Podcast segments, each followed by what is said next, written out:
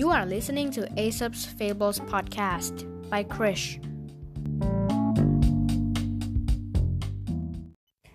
ตอนที่ 26 ลูกกระพวนกับหนู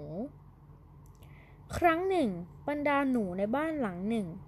ต่างมาประชุมกันเพื่อคิดหาวิธีเอาตัวรอดจากเจ้าแมวตัวร้ายที่ชอบไล่จับหนูกินทุกวัน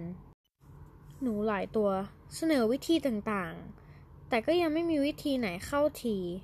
หนูหนุ่มตัวหนึ่ง เสนอว่า เอาอย่างนี้สิ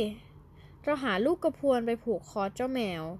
เวลามีเสียงดังกรุ้งกริ้งกรุ้งกริ้งเราก็จะรู้ได้ทันทีว่าเจ้าแมวอยู่ตรงไหน แล้วก็หนีได้ทันยังไงล่ะ หนูทุกตัวพากันปรบมือชื่นชมว่าเป็นวิธีที่ดีที่สุด หนูแก่ตัวหนึ่ง จึงทักทวงขึ้นว่า ถือเป็นความคิดที่ดียอดเยี่ยม แต่ใครจะเอาลูกกระพวนไปผูกคอแมวล่ะ เสียงปรบมือก็เงียบกริบลงทันที นิทานเรื่องนี้สอนให้รู้ว่า พูดง่ายแต่ทำยาก เพื่อนๆก็เหมือนกันนะครับ จะทำอะไรควรคิดถึงความเป็นไปได้ในทางปฏิบัติด้วยนะครับ